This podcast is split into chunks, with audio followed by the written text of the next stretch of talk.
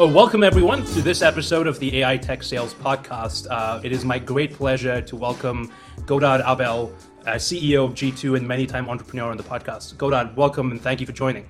Yeah, great to be here with you, Rohan.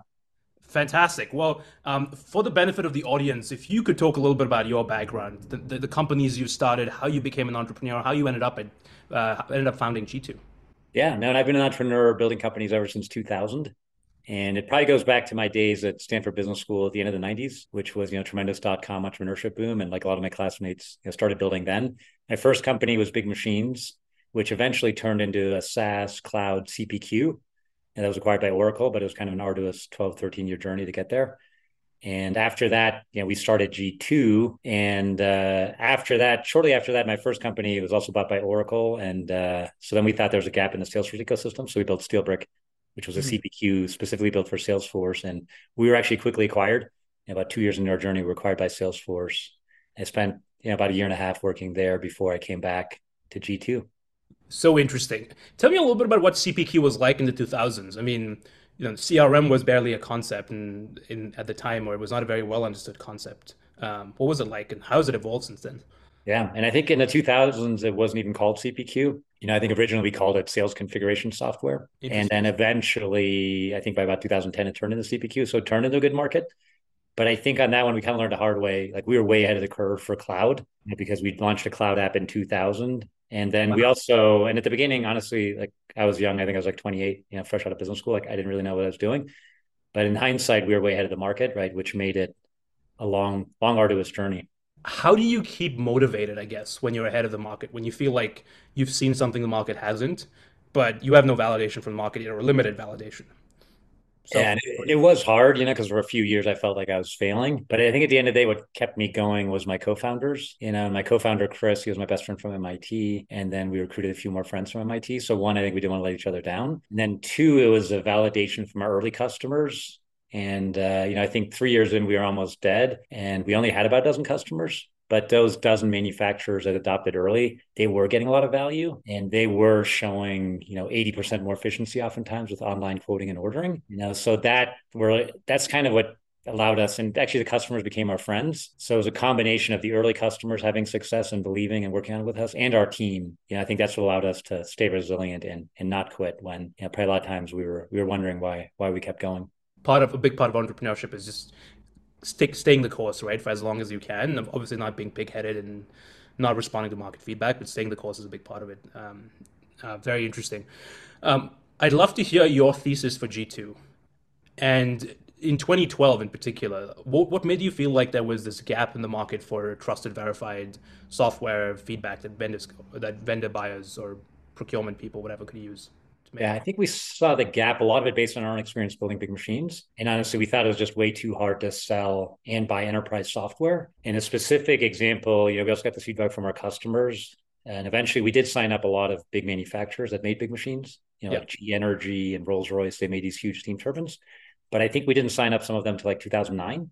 Mm. Nine years after we started. And then also it was interesting, we'd start working with them and they'd say, Oh, wow, we wish we'd known you existed two years ago. You know, we've been trying to build these apps in house and we didn't know a specialist vendor like you existed. So I think we saw there was like a big discovery problem mm-hmm. um, for software buyers. And I think the other motivation was honestly, we were frustrated by the status quo, which tended to be the analysts like Gartner and Forrester. And, and obviously, many of the analysts are good people, but we were really frustrated by their model. Mm-hmm. In some ways, I looked at it like a legacy publishing model. It reminded me of like Encyclopedia Britannica, you know, when I was going to school in the 80s, where that was the best you had, right? It was before the internet, before Wikipedia. And it was kind of like a very good book, you know, published every two years. And that's what we kind of thought the Gartner Quadrant was in a way, you know, where it's one analyst's opinion, but they only write every two years. They only cover so many categories. And then they also have all these exclusion criteria you know, right. where like until you're doing 20 million and like 80% of your business has to be large enterprises. And it made sense for traditional Gartner. I mean, they're serving Fortune 500 CIOs who only want to buy really proven enterprise solutions. But there's so much innovation. And so the same year we started G2, that's when Marc Andreessen said software's eating the world. And we very much believe that. And I think what Marc meant was, hey, there's going to be purpose-built software apps For built every- to solve and automate, you know, every part of every business and every vertical. Yep. And so we also thought, wow, software's going to need the world. We need a buffet. And we thought that buffet also needs reviews, just like Yelp has. Let's ask the real users, the consumers of software, what they think. And somewhat surprisingly, when we started in 2012, none of that existed for the enterprise software industry. So it was just one of these ideas that to us, frankly, seemed fairly obvious because it was just bringing what we took for granted as consumers. Yeah. And we're shopping on Amazon, or even Glassdoor was doing employee sentiment. And we're like, hey, why doesn't this exist for customer sentiment for software? And that's why we you know, decided to build it. Do you think it was because in 2012 was when there was really this explosion of everyone buying software like across industries, or around that time was when that really started taking off? Yeah, no, I think that's certainly that's part of the trend we're betting on. You know, we'd already seen that in the Salesforce ecosystem. Right. And I remember even when Salesforce first started in 2000, and people might not remember this, but at the beginning, Salesforce actually focused on SMBs. And we were actually a customer of theirs, you know, BigMachines in 2000. We were an internet startup, and frankly, we couldn't afford Siebel. And right. I think the original premise, even of Salesforce, was that the VP of sales could buy it on his credit card. And obviously that's changed over the years. But uh, but that was the whole idea, consumerization of software. You know, that now is a line of business person, they could buy their own apps, right? In the traditional enterprise process of going through the CIO, right, having kind of a structured two-year evaluation, and the CIO had to approve and you know, then drive all software projects across company. Like I think we did think that model was ending. And probably the other trend around 2012 was also the emergence of the mobile internet. You know, we also saw these mobile app stores, Apple, Android. And so we just thought, wow, like enterprise software needs an online software marketplace based on trusted reviews. And and so those were those were all the trends we were we were betting on. Very interesting. Can you talk a little bit about, uh, you know, you were talking about Gartner and some of these other Forrester, etc., these quadrants that have been in, been in existence for two decades or longer, I don't know how long. Uh, one actually four decades. Four decades. Yes, because I did one interesting side note. I went to meet Gideon Gartner when I was starting G2. He's a fellow MIT alum. And I think he graduated all the way back in the 1950s from MIT. Wow. And then he started Gartner, I think like right around 1980. Interesting. started doing quadrants then. And and I when I talked to him, I'm like, in the 80s, that's obviously all you could do, right? There was no internet. Correct. There was very little information about technology, period. Right. And he was actually his backstory was he was actually a equity analyst covering IBM at an oh, investment oh, bank. That makes so much sense to then go. Yeah.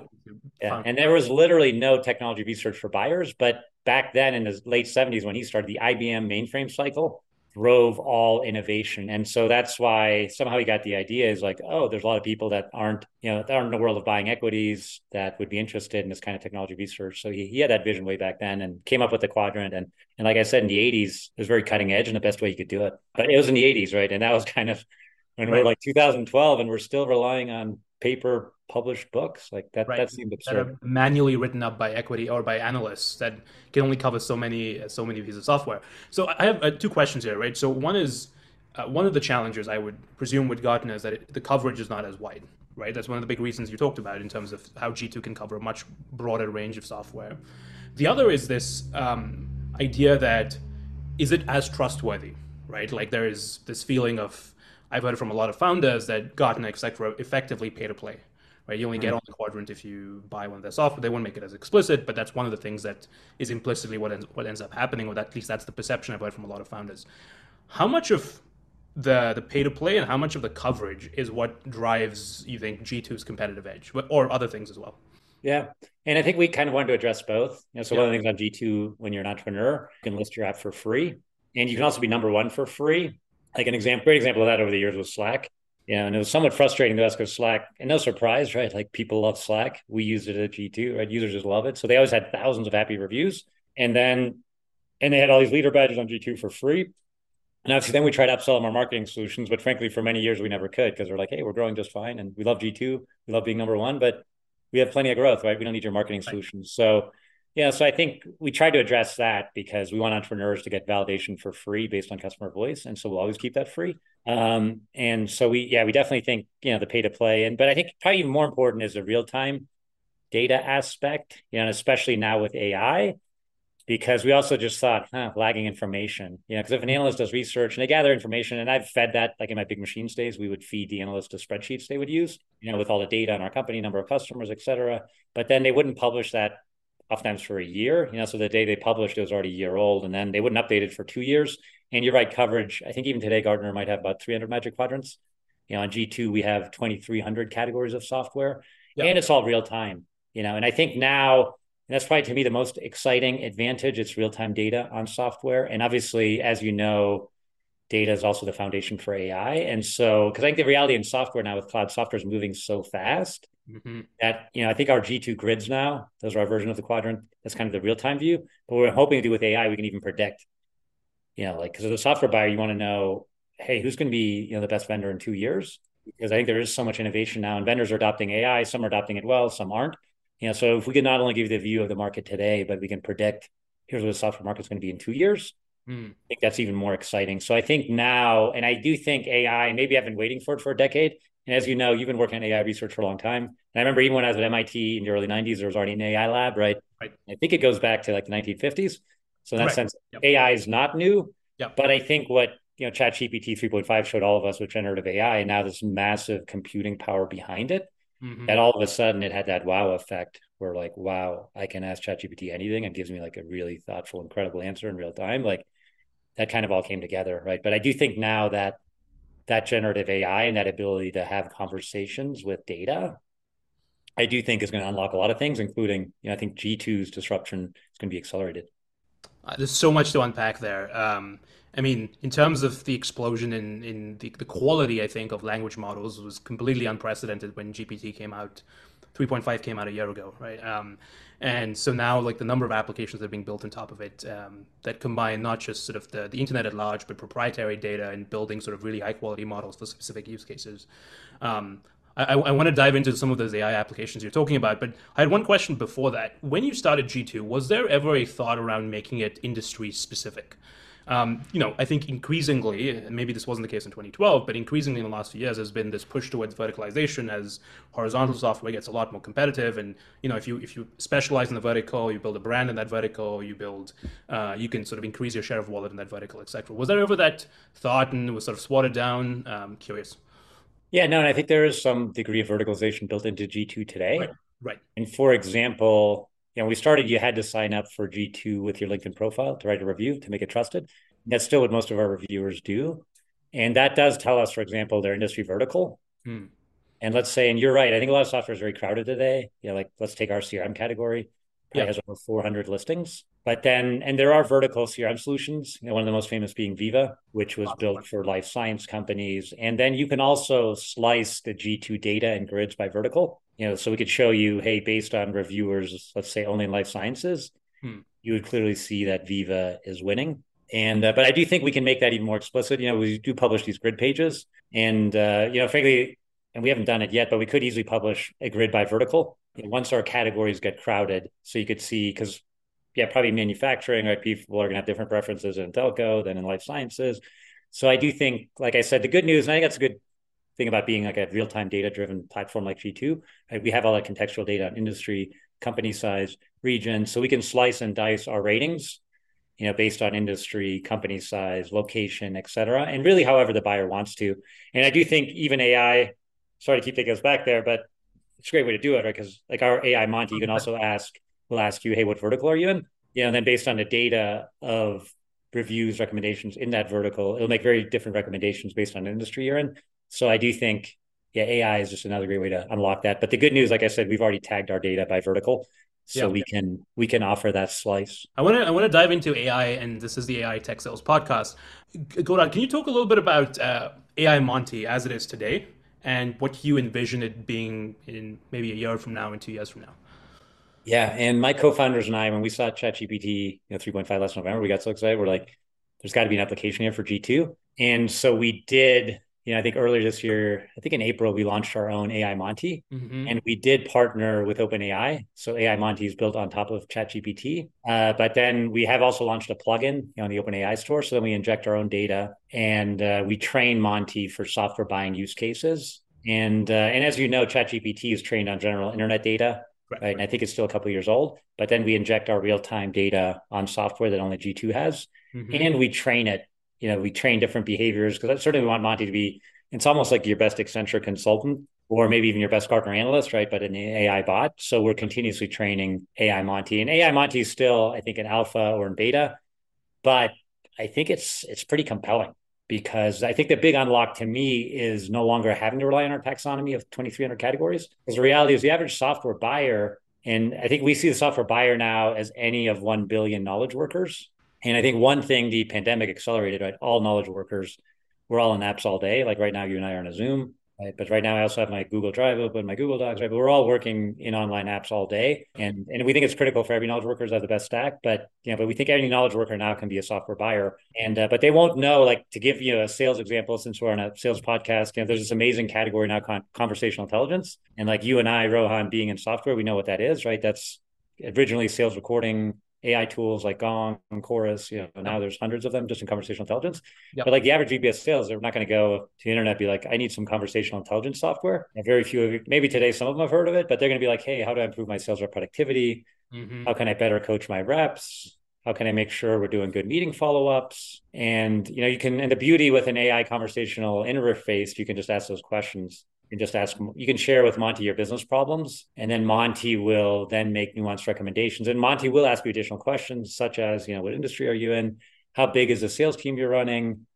And you know based on all of that it can then you know recommend to that vp of sales hey you know here's some apps like gong like chorus and or check out our grid for the conversational intelligence category.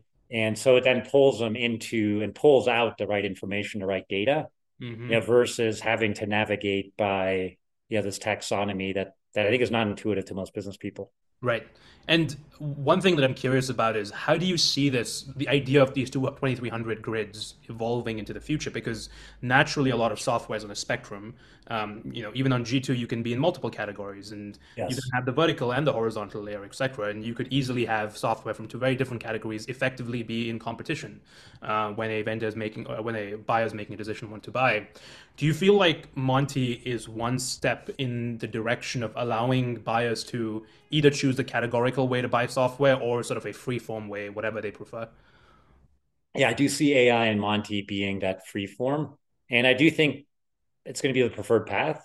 Yeah, because it is more like that conversation with a consulting expert, you know, or even a peer where I think we all prefer the Socratic method of learning. I think that goes all the way back to the Greeks, right? But that's question and answer.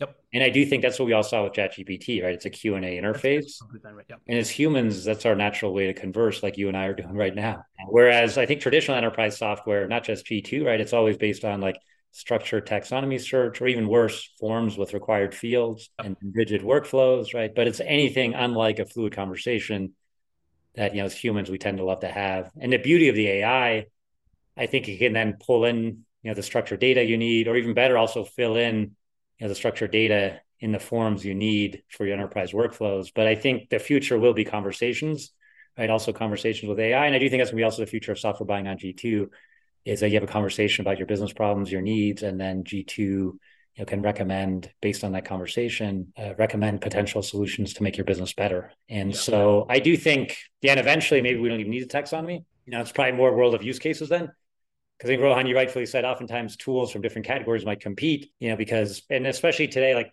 conversational intelligence is a good one to talk about, right? At the beginning, I remember, you know, Gong Chorus probably launched like 2016, mm-hmm. 17, you know, and then now there's many more options, but, you know, back then it was kind of a hard problem to solve. But now I think many software suites, you know, including Salesforce, including so many, they all have some form of their own conversational intelligence. Right. So, or Zoom now offers it, right? So if today, if you want to kind of an AI driven meeting note taking app, let's say, you know, meeting analytics app. Like there's a lot of options out there in many different categories. And I do think that's the power of AI, probably just putting your use case like, hey, I want to take better sales meeting notes. You know, I want to automate sales follow ups. Monty could tap into and find, you know, the 100 best apps across categories and then narrow it down for you know, by asking more questions. There's, a, there's this broader question though, right, around like taxonomy or categorization, um, categorical data versus freeform data. I think of even like the CRM. There's probably always going to be some categorical data in the CRM, but think about like a lot of you know fill in these MEDDIC fields, blah blah blah. Um, how do you see that evolving in this um, in this era of GPT as people get more comfortable with freeform question answering as a way to, to be informed or make a decision. Do you feel like a lot of what was historically categorical data, like the CRM, etc., um, that will get slimmed down? Do you see that? Do you feel like there's always going to be a space for categorical data so people can wrap their heads around a new space? Yeah, I think the categorical data structure will always be there. Also, like in sales, for example, it's to drive your forecast, right? So there's going to be certain structured data fields you want mm-hmm. to help you better manage your opportunities, manage your forecast, manage your pipeline. I think that'll still be there, but I think my hope and belief is the AI can capture it for you from the conversation. You know what I mean? So I, I do like this AI assistant for sales where, and I think Gong, Zoom, they're all headed in this direction, right? It's just listening to your call with the customer and then can deduce, you know, what all those structured data fields in your CRM should be. Mm-hmm. And frankly, probably do it better than the human, right? And now the human no longer, and the human sales rep, they're just sending their emails, doing their Zooms, AI is listening and reading the presentations, the proposals, seeing how the customer is engaging digitally, and providing all the structured, categorized data that you know sales management still needs to drive the forecast. But I do think AI, yeah, and I think that'll be interesting too, because sales systems will probably be totally reimagined, right? Because maybe, and today it's like, hey, is HubSpot more intuitive than Salesforce, right? And a lot of that depends how you configure it, but maybe the sales rep, maybe that's not even visible to them anymore, right? The CRM is not visible to the sales rep because it's just the AI is capturing it behind the scenes. And frankly, all the sales leaders now, I think, you know, HubSpot, they're working on their AI, Salesforce working on their Einstein, right? So I think everyone's working towards that. And it'll be interesting to see, yeah, like how long does it take to get to that reality, you know, of no longer structured forms, no longer feeding kind of categorical data and having the AI just capture it and feed all that behind the scenes. Yeah.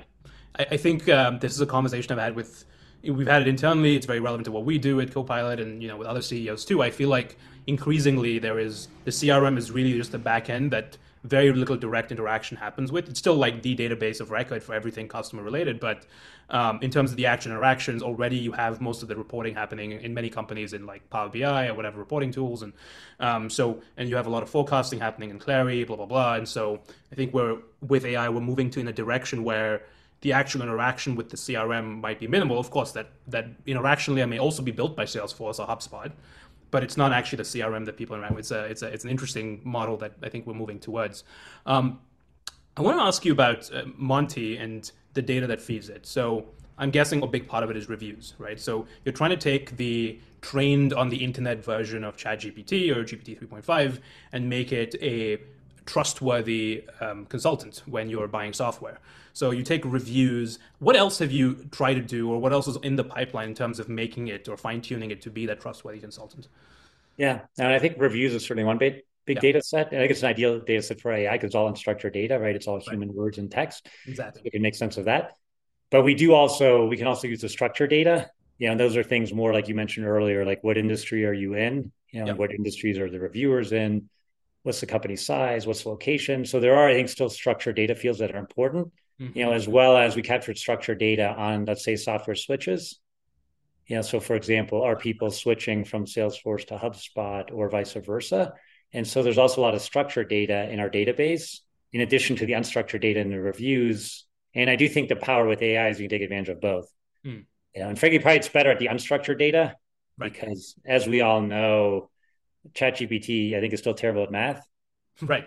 You know, and so you kind of have to combine it with you know structured data mm-hmm. and likely i think that you know you can't just run that through chat gpt you right. you kind of have to enhance it and i think a lot of people also curious to get your take on this right you may need more than one model you know where i think the chat gpt is really good at the unstructured data and even pulling like the human sentiment and intent out of the conversation but then it's also at least from what i've seen today it's bad at the structured data part of it and yep. I think most business answers, and certainly we think software recommendations require both. You make sense of the unstructured data, let's say in the reviews, but you also leverage the structured data based on firmographics, technographics, like what's the rest of your tech stack. And so I think this combination of using the structured and the unstructured data, um, and I think that's something honestly we're still trying to figure out, you know, because also if you ask ChatGPT pricing questions and what's the right discount, right? Once you talk about math, unless I've missed something, right? I think it's still terrible at it. And at the end of the day, you need both, right? You need unstructured and structured data, probably for most complex business decisions, including buying software.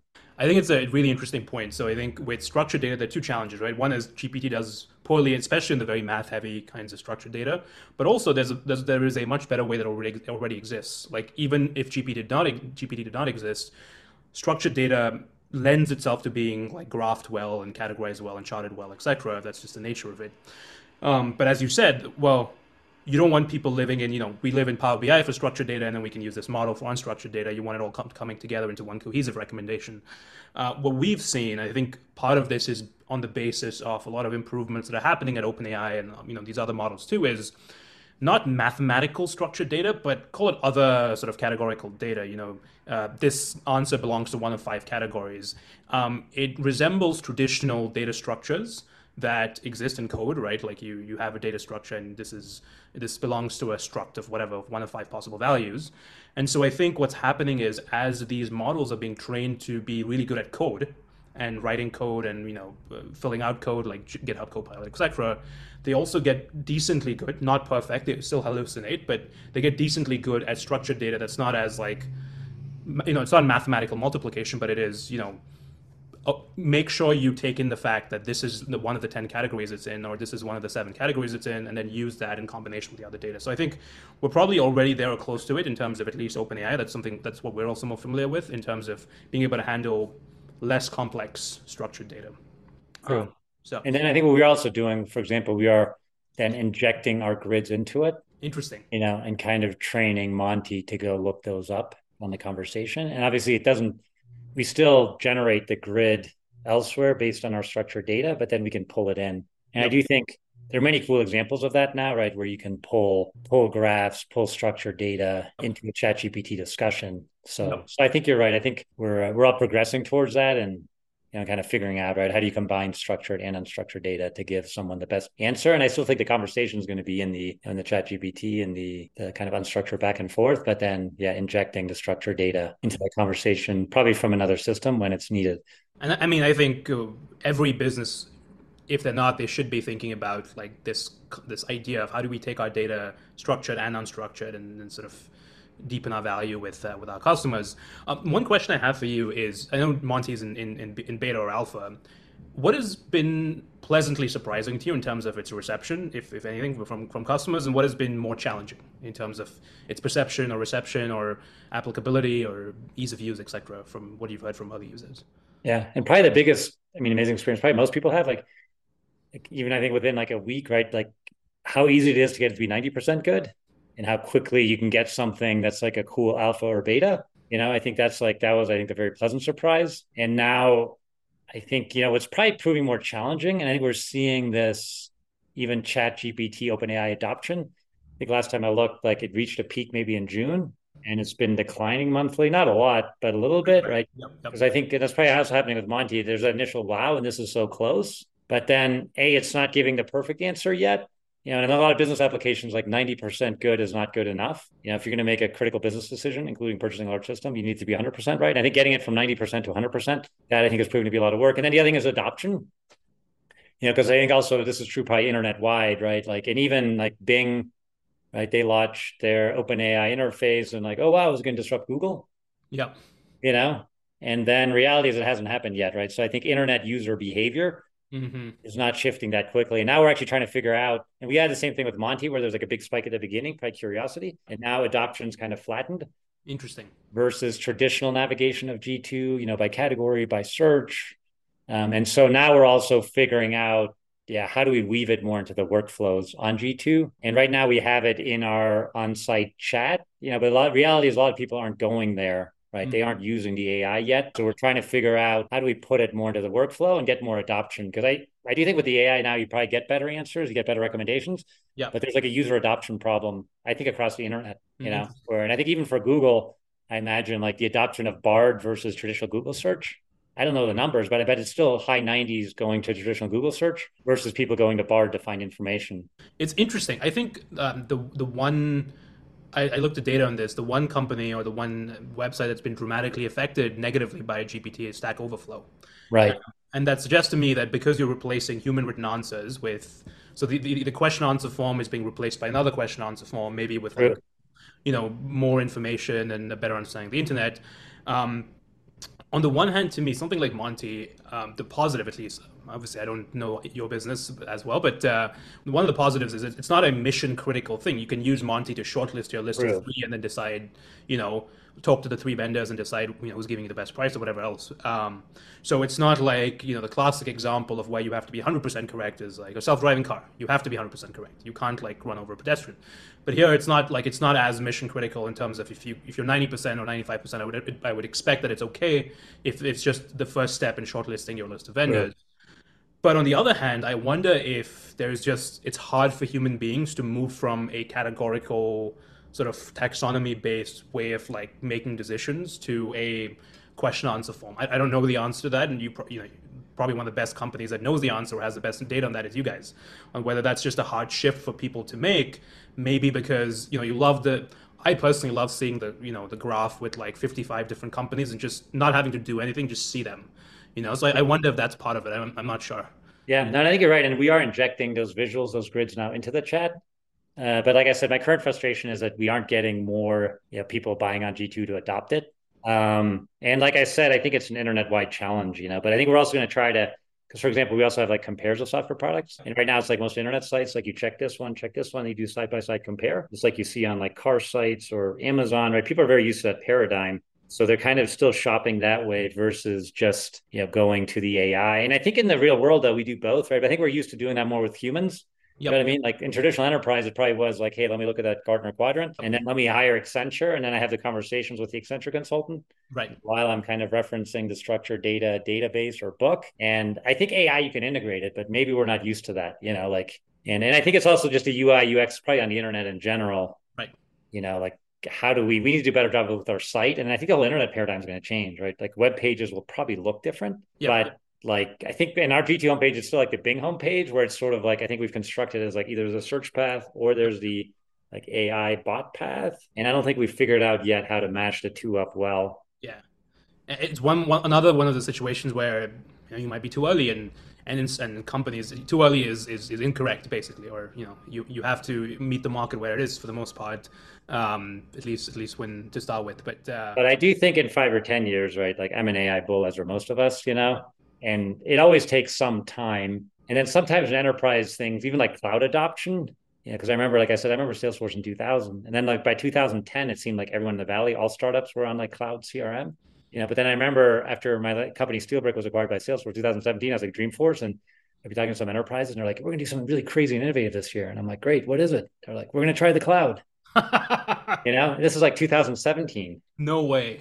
Yeah. So I think once you get outside the valley and outside of tech, right, you realize, but I do think, and like I said, cloud end to end is probably like a 30 year paradigm shift. I mean, I say from 2000, we're nowhere near done. All the payloads being migrated to Azure and AWS now by large enterprise, right? It's probably 2000 to 2030, but we're like 95% cloud you know, in spite of it clearly to me being the winning economic model um, and the winning computing and interface model. But I, you know, I think AI, it will, I think most people are saying it'll happen faster, you know, even in the enterprise. Right? It's not going to take 30 years. It's going to take more than one, though. We've already learned that, right? Like, yep. but is it five? Is it 10? You know, it'll be interesting. There will definitely be companies 20 years from now that would not have adopted some of the things people are adopting in the next year, without question. Probably still. A lot, many, many of them. Um, I want to talk to you a little bit about how you see G2's proprietary data advantage playing out over the next, you know, 10 years. So we talked about reviews, we talked about some of the other proprietary data you're using. Are there plans to either, I don't know, directly monetize any of this data in some sort of aggregated form? I know lots of people would love to pay for the data you have, and you obviously have to be careful in terms of privacy and, you know, individual, you know, and not selling it to competitors, of course. Um, so that's that's one question around directly monetizing it. But I think the more interesting question is around augmenting that data, either by tracking new data or um, or, or, augmenting it with third-party data, etc., to build even more interesting models to feed Monty and other AI solutions you might be building. Yeah, and we do have we already have a business we call G2 Data Solutions. Got it. And it's a secondary business, but the early adopters of it have been investors. So, and initially it was like public market hedge funds, but also now VCs, private equity investing in software. And I think G2 there, data is part of a broader shift. Yeah, it was probably started with, let's say, the Coatues of the world. Yeah, that started obviously as public market hedge funds, always very data intensive, right? Trying to find sense. more data to give them a trading edge in public markets. Yep. Then a lot of those investors also came to private markets. And I think even a lot of the VCs now have data teams and uh, people started coming to us and they're like wow you have this very unique data set on software especially on private software companies. Who's trending? And not all of our data you can see on g2.com things i mentioned like switch reasons or especially buyer traffic buyer engagement yep. who's really winning the market. Like a lot of that data you can't see. You can see reviews you can scrape those for free.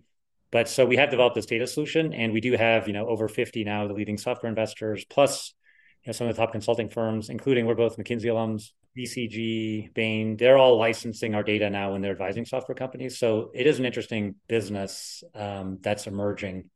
you know, kind of as a, it's almost like our, a lot of marketplaces have this, right? It's kind of like selling the data exhaust. And who knows, maybe there's even more value in it, right? Because someday I've thought, hmm, if you could really trade on it, maybe we should just become a hedge fund and monetize that way. Yeah. Give away all the utility of G2 for free. And if our data is really more predictive of software market shares or even stock trading, and I'm not saying it is yet, but yeah, yeah it could be. So, but I do think the data that is a real asset, right? Both to power our own AI, to power our recommendations for software buyers. And frankly, that's also, we have a G2 marketing solution. Yep. And the core of that is also data, as what we sell software marketers is data on who's shopping for what. They can be much more targeted in their marketing and sales outreach. And uh, so, yeah, I think, and we didn't really know, honestly, when we started how we are going to make money. Like at the beginning, we just said, Yelp for business software. We're like, hey, this should be built mm-hmm. because we were frustrated by the status quo. We weren't quite sure how we were going to make money. And frankly, if it wasn't a second company we built, we probably couldn't have built it, you know, because the first couple million was mainly our own money from selling our first company and plus some angel friends. And uh, it kind of took us a while to figure it out. But I think today it's clear to me, yes, we are a data company, right? Mm-hmm. And but also as a data company, I don't. Yes, it's a moat, and no, it's not a moat, right? Because if we also don't keep because data's got to be fresh, you know. So if we and software is changing very fast, and you know, we do believe, and the data says it, we have far more software buyer traffic than any other software marketplace software review site today but but also like we never rest easy. You know we keep trying to capture more reviews get more data and also try to get data other ways so that we do have truly the best data set on software mm-hmm. um, but i do think that's you know that's going to be the key because especially that's what software buyers want right they want database software buying decisions um, but then that's also what our other constituents want software sellers, they want data, software investors, software consultants. And I think everyone wants better data on our industry. And what I like about our business plan and what investors ultimately did also like, I think it's the most important industry of our lifetime. And I've been lucky to be in it for 20 plus years. Yep. And I think with AI, yeah, I also think the next 20 years are going to be even you know, more. Yeah, super exciting. Right. Mm-hmm. I even I just saw an interview Marc Andreessen. I mentioned his software in the world, but he also man, I, think I just saw him on X yesterday. He's also saying, "Hey, what advice would you give young people? It's still study computer science. You know, like I think it's still it's still bright times ahead for our industry. And if we can be the best data source on software, you know, we also think that's going to be a very important and valuable company. One follow up question to that: How much of you know making your data fresh, keeping it fresh, augmenting it is uh, capturing new source of data. So you know you have worldwide web clicks, stuff that 6sense looks at, and you know a lot of companies look at web traffic, etc. So I mean, you guys look at that too how much of it is tracking new things that you don't track today? Um, how much of it is partnerships with companies that already track it and buying their data or whatever it is, or or coming to an agreement where you have access to the data and that can feed your models and your your your recommendations on what on what to purchase to buyers. Yeah, and we are doing some of that. For example, like we enhance our data with you know, we have partnership with ZoomInfo, for example. Yep. And yeah, for example, they have good a lot of good firmographic data on software companies. Yep. You know, like how many employees do they have, how much revenue are they generating. So we do leverage. We also look at like LinkedIn for number of employees. Mm-hmm. so there's a lot of third party data sets we look at to enhance our software ratings and recommendations. Because also to the software buyer, and our grid kind of has two dimension two dimensions to make software buying recommendations. One is customer satisfaction. That's obviously based on our unique user data set and review data set. But then the other dimension is market presence and really how well is this company doing in the market? Because I think also most software buyers, they want to buy from a company at a minimum if it's a startup, like, hey, are they going to make it? Right. There's some risk. And even better yet, can I buy from a company that's winning market share, winning market presence? Because odds are they're not only going to support me better, they're going to innovate better. So that's why we have this vertical axis, and that's fed by a lot of third-party data sets. You know, we also look at how well they're doing on Google, how well they're doing on X, and we, you know, we have about 20 third-party data sets we use to inform that. And uh, but I think for any company, I think the more important thing is the first-party data. You know, because mashing up third-party data, anyone can do at the end of the day. Correct. You need to have yes. There's no moat in that. Yeah. So we do also, and I think that's one unique thing about G2. You know, I think especially like the the buying engagement and traffic on g2.com only we have that you know the reviews we only we have that and then we are looking at other data sets like we've launched something called g2 track that software buyers can use to track and benchmark their software stack their software spend and we also think that's interesting because it gives the software buyer the idea is almost like give you like a real-time benchmark of your whole software stack mm-hmm. just by hooking up and typically works by API to your financial system. And then we parse your general ledger and match it up to our master taxonomy to see what you're spending on software in each category. You get kind of a free benchmark, if you will. And obviously in return, we get to aggregate the data and that would give us yet another data set. So I think we are also looking away, and it always has to be with like a value added tool as a software buyer, right? But if we can also then build in some data give gets where we can capture additional data sets that allow us to make better recommendations to the buyers, but then also have better data for all the other you know, constituents in the software ecosystem, the sellers, the investors, the consultants, and yeah. we see that as win-win-win. So I think we're working kind of on both, you know, but but like having ca- capturing more first party data that we can uniquely provide to the world so mm-hmm. we can mm-hmm. make better recommendations and then that you know also helps everyone that's relying on g2 for data last question for you um, any plans to expand beyond software does that make sense at all um, yes in the sense we want to expand to services that are adjacent to software yep. And I also remember, you know, building two CPQ companies, being at Salesforce, and you know, they, they always talk about like a Salesforce economy. And I don't remember the exact stats, but you know, Salesforce is now doing over 30 billion a year in revenue, and they publish this every year with a consultant. But I think that Salesforce ecosystem is about 200 billion, and the other 170 billion, yes, it's some ISVs. Part of it is mainly services. You know, there's all these consultants that will help you implement your Salesforce data in system, integrate it, cleanse your data, et cetera. So we're expanding that to services related to software because we also think that helps the software buyer Exactly. You make those and, together, right? Yeah, and I know in like the Salesforce ecosystem, like Salesforce as a core CRM or Sales Cloud is so well known. A lot of people just buy that and because they're comfortable with it, right? Yeah. But then figuring out, yeah, who's the best partner to implement it, you know, that can be a much trickier question, and that varies by region, it varies by industry, varies by company size. So we're we're keen to start recommending services so that you know people can get the most value from their software.